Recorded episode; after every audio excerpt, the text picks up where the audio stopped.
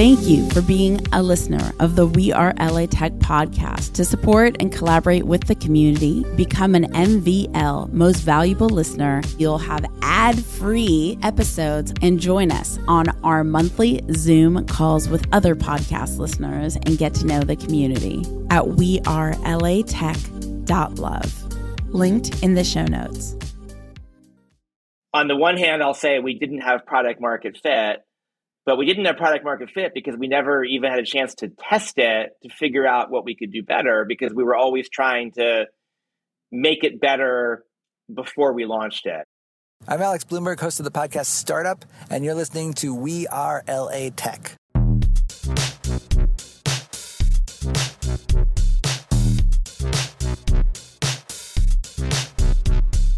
My name is Espree Devora, born and raised LA, and I created We Are LA Tech in 2012 to unify the community. Podcast launched in 2014, continuing to help people find the best talent, to connect with each other, to form awesome relationships. So proud of this show.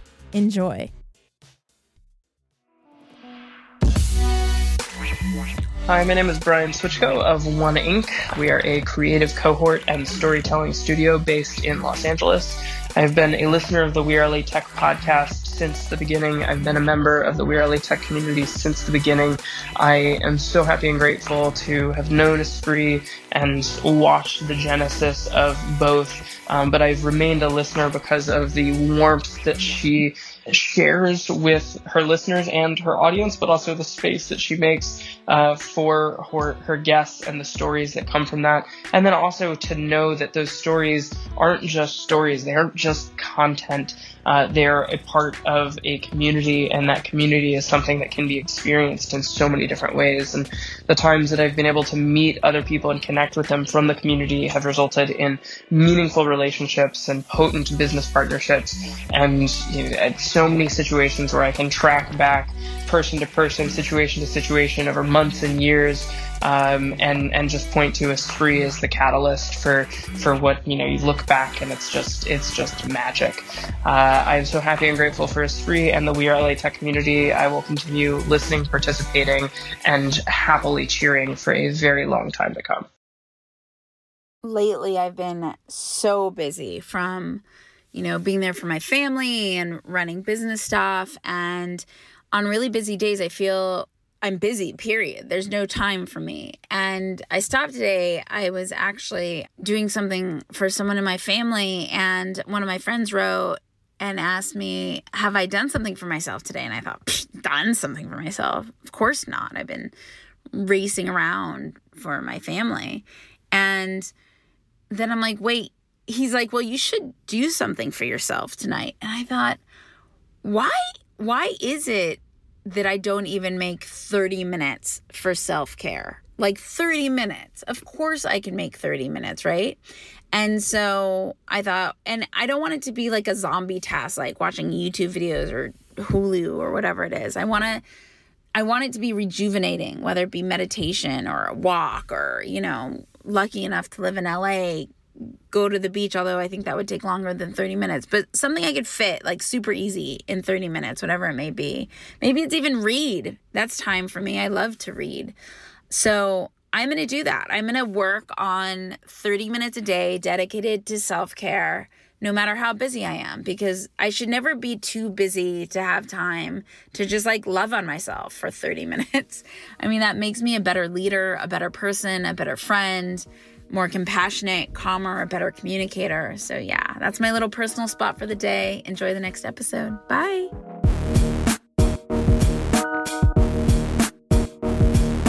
Welcome back to the We Are LA Tech podcast, spotlighting LA Tech companies and talent. So excited for our next guest. No joke, it's one of my favorite people in Los Angeles. I have known him forever. Welcome back, Dave.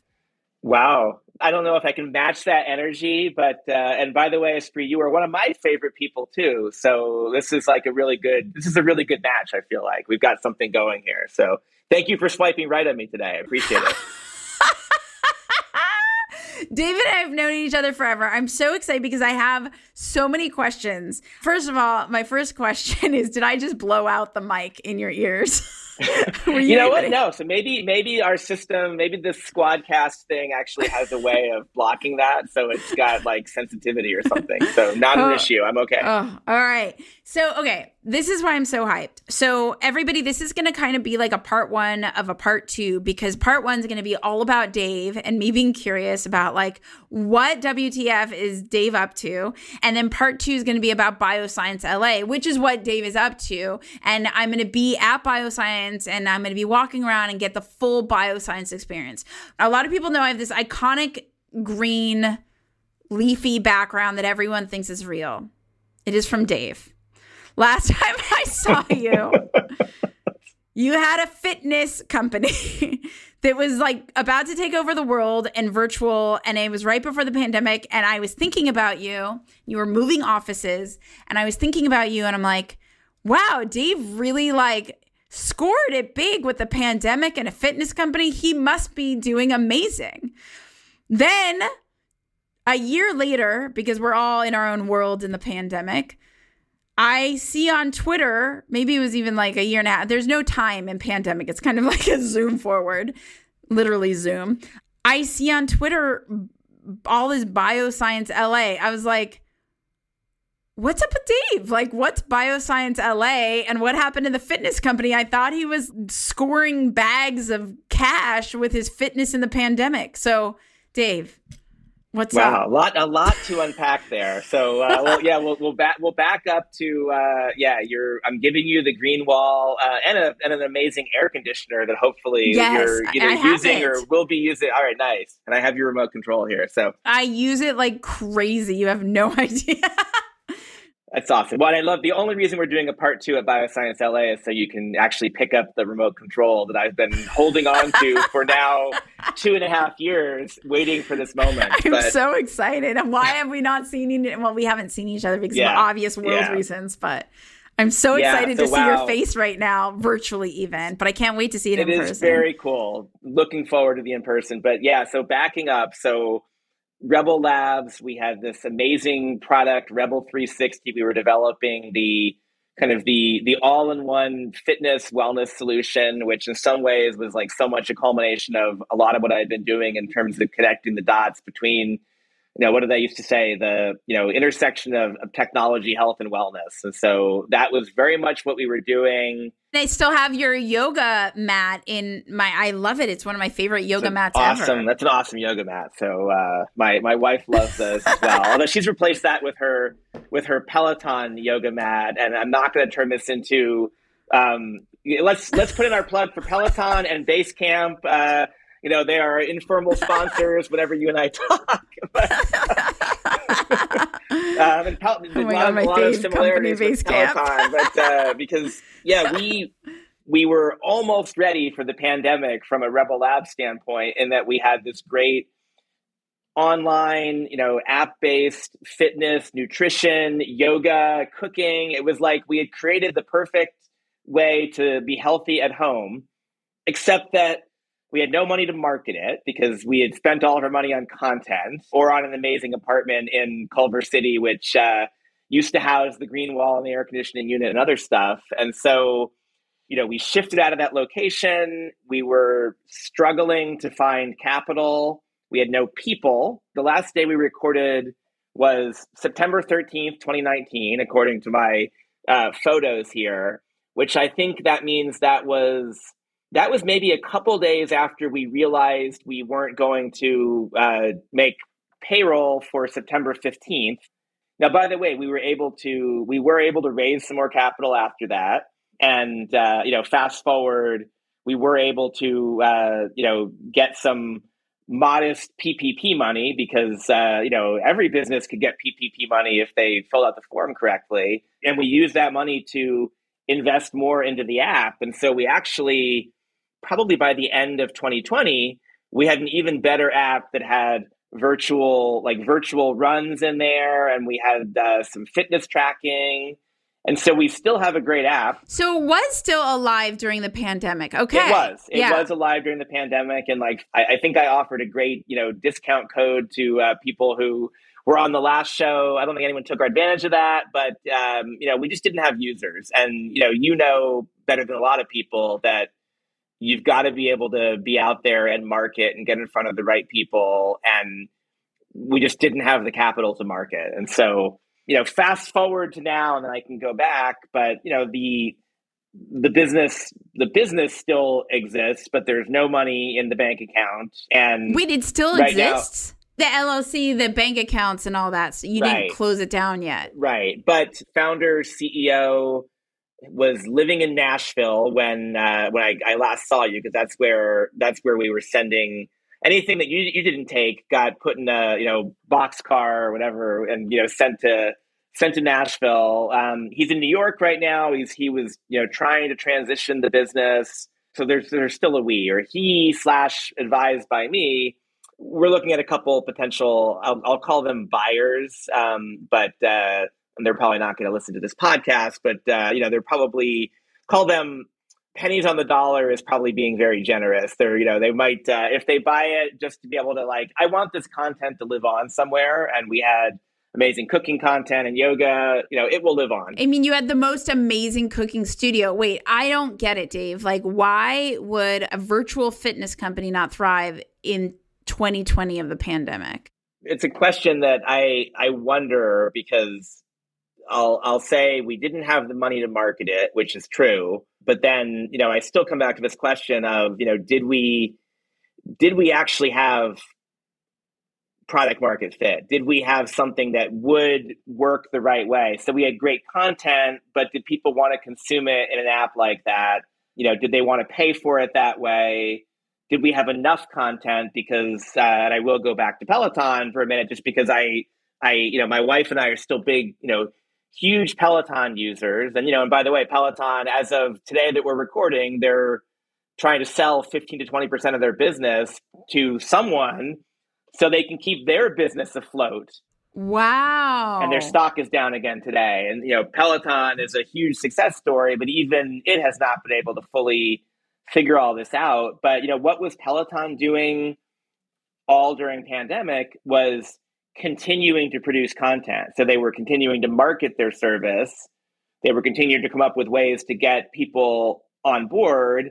And every day they were releasing new content. So, uh, you know, we gave up our kitchen in Culver City. We gave up our yoga studio in Culver City. We didn't have any of that talent on board because we couldn't pay them. And so, therefore, we had, you know, the same 75 recipes or 90 recipes or whatever that we had mid 2019. We still had that in mid 2020, mid 2021. So without new content, people aren't going to come back. That's why you do a podcast every week, right? Nobody wants to listen to the greatest hits of uh, you and I talking over and over. Maybe in they do. 2019, they would do that, but. I watched something on Peloton where part of the problem with Peloton during the pandemic was that they had a problem with their shipping suppliers. So then they ended up being late to everybody, which then started to create a bad word and people got frustrated. It's so crazy you know, this idea of success and failure in our world because you have companies that succeed, like Peloton, like Kodak, until they technically don't. so it's like, what does success mean really? What does success mean really? Can success not have to mean infinity? Right, right. Well, that's actually really interesting. And those those are two really interesting examples because I'm thinking about, you know, Kodak, you know, which meant a lot in my, you know, in my role when I was, you know, young and even when you were young, it was still around. And like, so we're still old enough that for the rest of our lives, Kodak will still mean a lot as a as a concept, even if you know we don't buy anything from them because there's nothing to buy. But then I wonder, like, I don't know, do, will, will my kids ever know what Kodak was? And you know, my grandchildren, you know, maybe won't know what Kodak was. And uh, you know, but Kodak, that was also like, you know, that was a business that was around for a hundred years or something. So Peloton's been around for less than 10 or I guess, you know, 10 ish years. Right. And, uh, and 10 years and i think the first like three or four years it was practically nothing right? They did a kickstarter campaign they sold you know people liked what they were doing but it was still so small. Even when when we got ours which was was that? I would say it was uh, i think it was summer 2017 but maybe it was summer 2018 like it was still like a relatively niche kind of thing and it was picking up popularity, but it was still you know still a very rare thing. And then as pandemic happened you know obviously everyone got one. Um, the interesting thing is you know they're still i mean they're still selling more today than they were a year ago or two years ago. I mean they're a growing business. They just uh, you know maybe they got ahead of themselves. Yeah like even with inflation or whatever maybe the cost of their goods is higher et cetera et cetera yeah, I mean, I think they are a business that like got uh, you know got a little bit ahead of themselves and thought that you know the growth could last forever, which you know is not the case, and so now they're now they're in this retooling mode, and you know hopefully they'll come out of it stronger. Uh, although today's news is not so not so great, but I, I they have an amazing product and they have an amazing you know I, I use all I'm such an Apple person and like what do I love about Apple? It's like the hardware and the software and the services and the retail and the brand all work together and they're all amazing. And honestly, Peloton, you know, is all of that. It's hardware, it's software, it's services. The store experience is amazing. You know, they have, I mean, they have like apparel that is great. I mean, you know, I like, I can't think of many products that like I have a sweatshirt or a shirt that has like the name of like something I would just use. And like Peloton, I do. If you could go back in time, I mean, is there something you think you could have done differently? Like, I know if I could go back in time with Zech Sports, my action sports social network, I mean, I was so ahead of my time being with like Mark Zuckerberg and getting to meet Ev Williams. And I mean, it's insane to me that this is my life, you know? If I could go back in time, I mean, the first thing I know this sounds so LA. The first thing I would do is I would have believed in myself more. Like I would have believed in myself. I think that was a problem as a leader that I didn't believe. I think the next thing I would have done, Tony Hsieh taught me this with Zappos. He about culture. And I think at the time, I didn't have like a culture code, meaning uh, like an internal one, meaning we meet deadlines. That is part of our culture as a company because my creative director at the time, incredibly talented, did not meet deadlines, which then impacted the rest of the people on my team to be like, well, if she lets that person not meet deadlines, why do we got to meet deadlines? And so there were all these operational things I mean, there's so much. I mean, the list goes on of things that I would improve. I, I think I did so much right, and I did. I think I could have been a better leader at the time. I think there were a lot of. I it was. I had great leadership that I attracted a talented, amazing team and raised money. All these things, and I also had. I had poor operational leadership.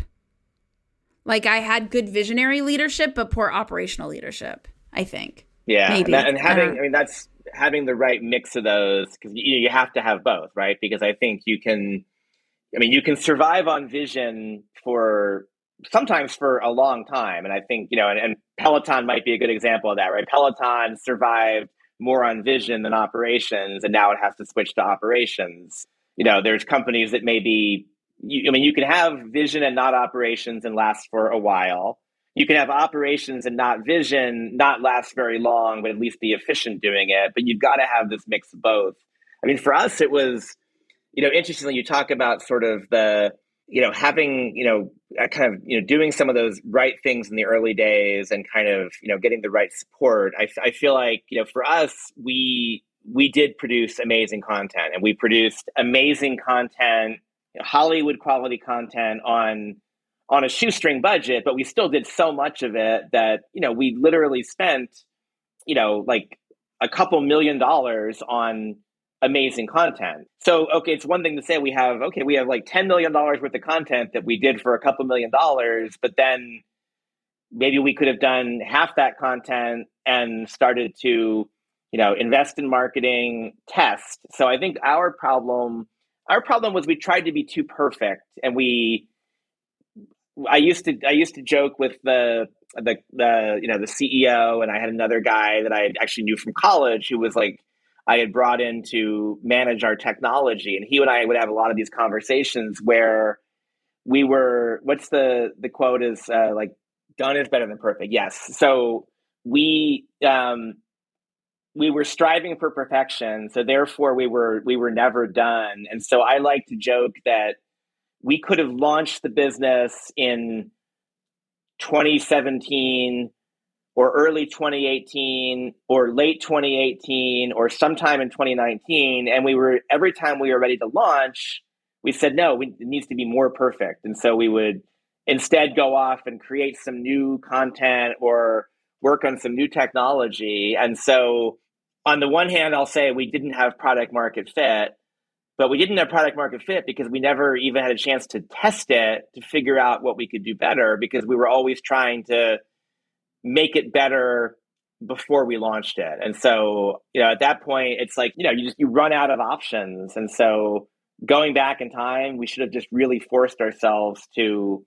let's just make it happen. And I remember um, I think you know uh, Kalika Yap from Citrus Studios, and like uh, you know, Kalika was working on some of our like a, an early website for us, and we were at that point we wanted to have the technology, the content on the on the website, and you know, she said in 2018 or whatever it was, just take these first 15 videos and put them on this simple website and put it in front of people and see how they respond. And you know, we said, well, no, we've got to we got to have a paywall. We got to have this. We got to have that. We'll have to wait till we have more content. And so, like that could have been launch one, or somebody else said, let's put this out and, and test it. We just never got there. And then by the time it was something that we felt like we really could launch, you know, we had no people, we had no money, and therefore, you know, you also can't launch, you know, without without people, without money. And so, yeah, I wish we could go back and fix that, but it was a really great experience. Yeah, same. Did now I actually would do the whole thing over again. Eh, but I'm curious, did you ever think about I know this sounds wild. Did you ever think about just putting all those videos on YouTube? Well, that might be the final fallback because, uh, um, yeah, I mean, just to get it out there and and be able to help people. So yes, that's that's that's one. No, no. I don't even just... mean like I know, Dave. I don't even mean from a philanthropic place. I mean YouTube is, as far as I know, the only social uh, like uh, content network that prioritize paying creators, and a lot of people made a lot of money through YouTube through the pandemic. Yes, we missed the wave, fine, but still, like, it's a viable way to create monetary worthy content. Like, and then you could even use it to, not that you want to start over the company, but you can use it to pivot people to to another community and off YouTube place. But even if you have it on YouTube alone, and you maybe you have someone passionate about YouTube that then recuts it into YouTube shorts and Instagram reels and all this stuff. And maybe you just all you have is the content you create. Like how many pieces of content would you say you have? Wow. Um, we literally have hundreds. Uh, so we have the, the the stat we used to use was that we had uh, we had more content than the entire runtime of game of thrones so just dude, no, Dave, dude, Dave, just stop. No, Dave. My, okay, wait. This is like Dave. I don't know how many pennies on the dollar these people you're talking to. Maybe it's worth it, but let's just go on a journey for a second. My YouTube editor, Cam, who is amazing, and he's young and great and amazing, and I think you'd love him. So, say there was a world where there was no buyer. I wish for you a buyer, hope they pay a lot of money. But let's just say I don't have options. I'm sitting on this like Hollywood level, hundreds of hours of content. I no longer have a team that what do I do with all this content? I could literally plug you into Cam right now, who's like super obsessed with YouTube. He'll cut you up a bunch of Instagram reels and YouTube shorts. And maybe he's even the one that uploads it for you. So you don't do it and show notes or whatever, YouTube descriptions. Just like be like an epic YouTube channel. And like, but like have someone who like is passionate about YouTube that knows how to do all the editing and just be like, here. And there's no guarantee, but it's a bigger win than nothing at all and just sitting out on a on a hard drive. And you have no operations, Dave. Not like me, where it's like I have to make sure that, like, you know, Mary Sue has her thing. You're just you're just a YouTube channel that some random person in the world views and then YouTube pays you for it. And then some brand may be like, wait, these are great videos. We'll do a brand deal with you. Like, great. We'll do like a little commercial spot in between. Like, Cam will cut it up. I just say Cam because I know he's amazing. It's because it feels attainable to me. It's not like I have to go out there and go find the editor. I mean, I'm imagine you have a network of editors, but I'm saying, assuming you didn't, it's just, it just seems like, here is my hard drive of YouTube content. Let's schedule this out. And you could even have it be a project. You hire the editor, and the editor cut, makes all these cuts, and then you and this one editor, whoever, schedules out for the next year of content. Just you just see what happens. Interesting. I, I'm, uh, you know what? I'm, I'm, we're game to try anything. I'm game to try anything. I just, I would love to have people get some value. Is this useful or is this totally bonkers. No, this is I, I love I love thinking about different angles, and it you know it, it honestly you know it, it ties into well first of all it ties into what you are doing not just with yeah we are LA Tech, but with you know with your entire vision to help you know to help podcasters and content creators, and then to foreshadow Bioscience LA in episode two. You know, part of what we want to be doing in Bioscience LA is helping to create content for the life sciences industry and health tech industry. So, you know, I'm, wait. So this would know, be a perfect I'm not middle ground.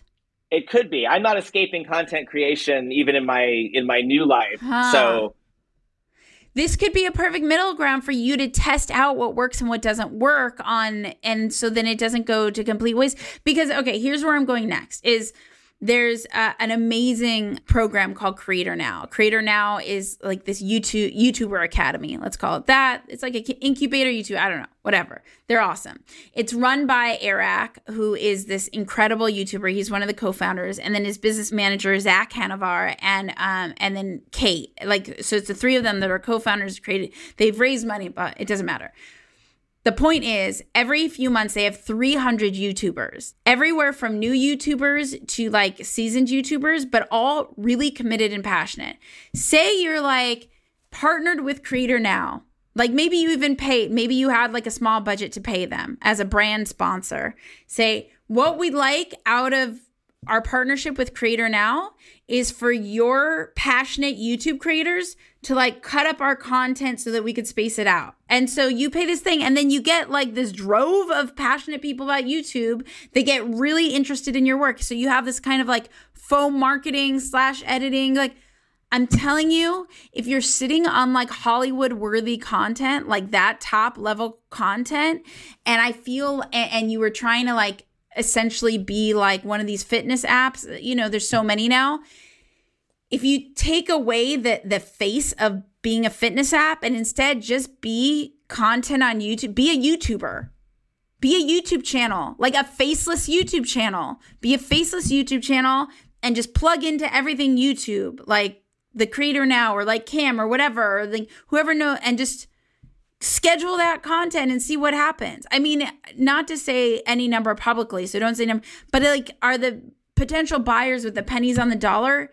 Is it even interesting or is there something? Because I'm talking about the potential of passive longevity income. Right, right.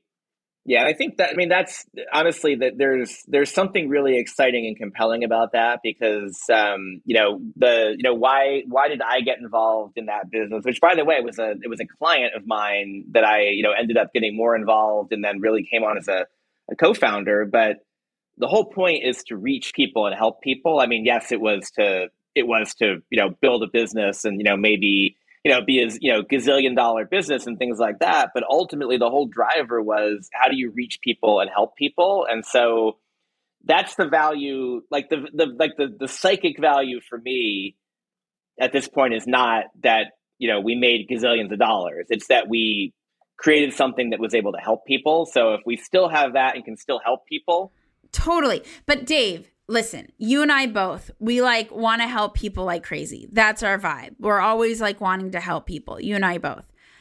Let's just table that because we do too much helping. Like, we got to get you your two mil back. You know what I mean?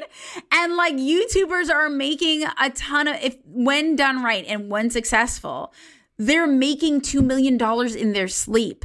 And if you do this the right way, like with people who actually understand the ecosystem of YouTube, you will make back your $2 million and more at least over two years if done right right? You still have to like know how to build out but there are so many faceless channels like the how to channels like craft channels if you get someone that can recut your things for YouTube audience, because there's certain things in YouTube you have to draw someone in in the first few seconds, right? You have you have to have a someone who's a master at thumbnails. Thumbnails is an insanely essential part to be successful on YouTube. You have to have someone who truly understands titles. But if you could understand the core elements and then have the right team, like we could get you your two mil back and more and you're serving everyone. But we are, but you and I already know we. Uh, that I mean, we don't default on heart, so we gotta like you got to lean more into the capitalism because you and I have hippie I, I, on lockdown. I like the capitalism side too. Yeah. All right. This is uh this this is this is like episode three now. We're episode three is how did what did we do here? But no, I, am it's intriguing. I we're is I'm it in. though? It I'm Let's... like I want to be involved. I'm excited. I'm like let me be a part of it. Like I'm so into YouTube culture. I'm not I'm not into like being a YouTuber. I'm interested like one of the really interesting things happening with YouTube right now is they may heavily get into the podcast game. That's going to change the game in a huge way. And so, like, I just, YouTube as an ecosystem is fascinating. Like, so I don't consider myself a YouTuber in the sense that, like, I mean, I don't want to be famous in general. So I don't want to have YouTube fame. I don't want to have any fame, right? That part isn't, but the elements of it, the ecosystem, how much money these creators are making, how they build the, their companies, like how the dynamics of YouTube and how, you know, they ha- have so much reach and da, da, da. I mean, Mr. Beast, I, you know, Mr. Beast, one of the top I, YouTubers I in the world. Know, I know, I know Mr. Beast so much that my 11 year old son who doesn't even do this kind of stuff knows that Mr. Beast is someone out there, even though he's never seen any of the content. And, uh, um, and I like burgers too. So I'm very intrigued by the idea of Mr. Beast burgers. So. See, he started all these offshoot businesses all because he is quote unquote a YouTuber. He has created a whole media production company that like rivals any Hollywood studio, you know? So, I'm the visionary fantasy person, but it just with everything that I know about YouTube, I feel like my gut feeling is your biggest block. I think marketing is hard and I think there's probably was a lot there that you know, we all could have done. Like it's just marketing's hard. But I actually think your biggest block conceptually is that you were an app and not a YouTube channel. Well, that's that's interesting because again, the you know it's it's marketing is part of it, but distribution is also part of it, and YouTube is you know is distribution. I mean, if you want to get in front of someone, they're already there, and without even spending money sometimes, right? Because people are searching for stuff, and that's a really I, I don't know. All right, this is a um, we could probably go for hours if we had time to talk through all the mechanics of this, but uh, I'm intrigued. This will be a we'll have to go I'm follow excited. up on on what we do here. So. I mean, look, I feel like slightly emotionally invested in Rebel considering I have your leafy green wall on my off. So I feel like I'm channeling the spiritual energy of your old startup. Right. So well, I like I like that because so we're gonna so there's gonna be a successful YouTube channel and someone is gonna come by, see your yoga mat, and be like, how did you get a yoga mat from that awesome YouTube channel? And where right? yes, you could sell yoga mats. It. You could do the whole. I'm telling you, I'm. I. I don't know. I could be totally far out there, but I think there's something there. I just think there's. Some, I think next step, you get off of this podcast and you just make sure to register your name, your brand name. Uh, you know, on your YouTube channel. I just. I don't know. I don't know. I think it's not done yet, but I think it needs to be done in a way where you're not running a company, like you're minimally involved because your life has moved on, but it doesn't mean that you can't still get a return on what you had done. Is that's where I'm thinking. I'm like, how do you delegate the pieces that are needed for that particular thing but not be involved in all? Close to it all. Yeah. Yeah. Yeah. I love I'm so that. excited. I love it. All right. All right. Well, that's All this right. is like a we have a whole. You, you said this was going to go in different directions, and it definitely Yeah. did. So yeah i think okay so we'll we'll start to wrap it up because we're gonna have a whole thing focused on bioscience which is what you do now and it's such an iconic i mean you have a whole amazing story we're not going to talk about it related to bioscience but you have such an amazing story i can't wait to share it i can't wait to experience bioscience myself um just you're doing so much for even the area in Culver City. Like I you just as a community builder and just every ah I'm obsessed with you. How can people connect with from, you? Wow, and, from one from one from one community builder to another. That's that that means a lot. So you are the original you, community builder. Come on, what are you talking about? You've like been building community forever. you always make me feel seen, Dave. Like I just feel so loved and supported and seen by you're like, ah, I'm just how can people connect with you and what should they connect with you for? Well, I'm on social. I'm not going to give you my social security number, but I'm on social as DJ Whelan. That's DJ W H E L A N. Um, like the little side insider joke is that um, uh, I'm not a DJ, although I actually was a DJ in college, not like the scratching record kind of DJ, but like, you know, the classic rock, you know, radio DJ. But those are my actual initials. So David J. Whelan, but DJ Whelan on all social except for except for Snapchat, where I'm something else, but I don't use Snapchat anyway, so it doesn't really matter. Or you can find Bioscience LA, which we'll talk about at uh, you know at Bioscience LA. So those are pretty much exist everywhere. And why should they contact me? Um, you know, little spoiler alert: I'm I'm building the life sciences community to help innovate healthcare, to help innovate biotech, medtech, digital health across the whole LA region, and so looking for companies, looking for funders, looking for people who want to come check out this content production studio we want to build in Culver City with your help, Espree. So we're going to make that happen. And and then the final little spoiler is, you know, we are in a former 20,000 or former 20,000 square foot former courthouse in Culver City that still has a holding cell back from when it was a courthouse. So uh, we're the only co-working space that has a holding cell. So that's our little, uh, you know, fun fact. In case someone gets in trouble, Dave, thank it's you so much. Dave, thank you so much for always hanging out with me and the We Are LA Tech podcast. I am so excited to do our part two. Technically, it's a part three because part one was Rebel a few years ago. And now we're doing, and then part two is like WTF happened. And then part three is like, welcome to bioscience. And so I'm so excited for that to connect and collaborate with more amazing people in the LA Tech community. Remember to go to wearelatech.com slash community. That's we are latech.com slash community. Say hello on social at We Are LA Tech on Twitter, on Instagram, on Facebook. I will see you, talk to you, all the things in the next episode. Bye. Thanks, guys. Hey guys, this is Dave Whelan, CEO of Bioscience LA, building the life science ecosystem for Los Angeles, based in Culver City. And you are listening to We Are LA Tech. The We Are LA Tech podcast is hosted and produced by me, Espree Devora. With help from Janice Geronimo. Edited by Cory Jennings. Production and voiceover by Adam Carroll. Music from Jay Huffman Live and Epidemic Sound. The We Are LA Tech podcast is a We Are wearetech.fm production. Thank you for being a listener of the We Are LA Tech podcast. To support and collaborate with the community, become an MVL most valuable listener at wearelatech.love. Linked in the show notes.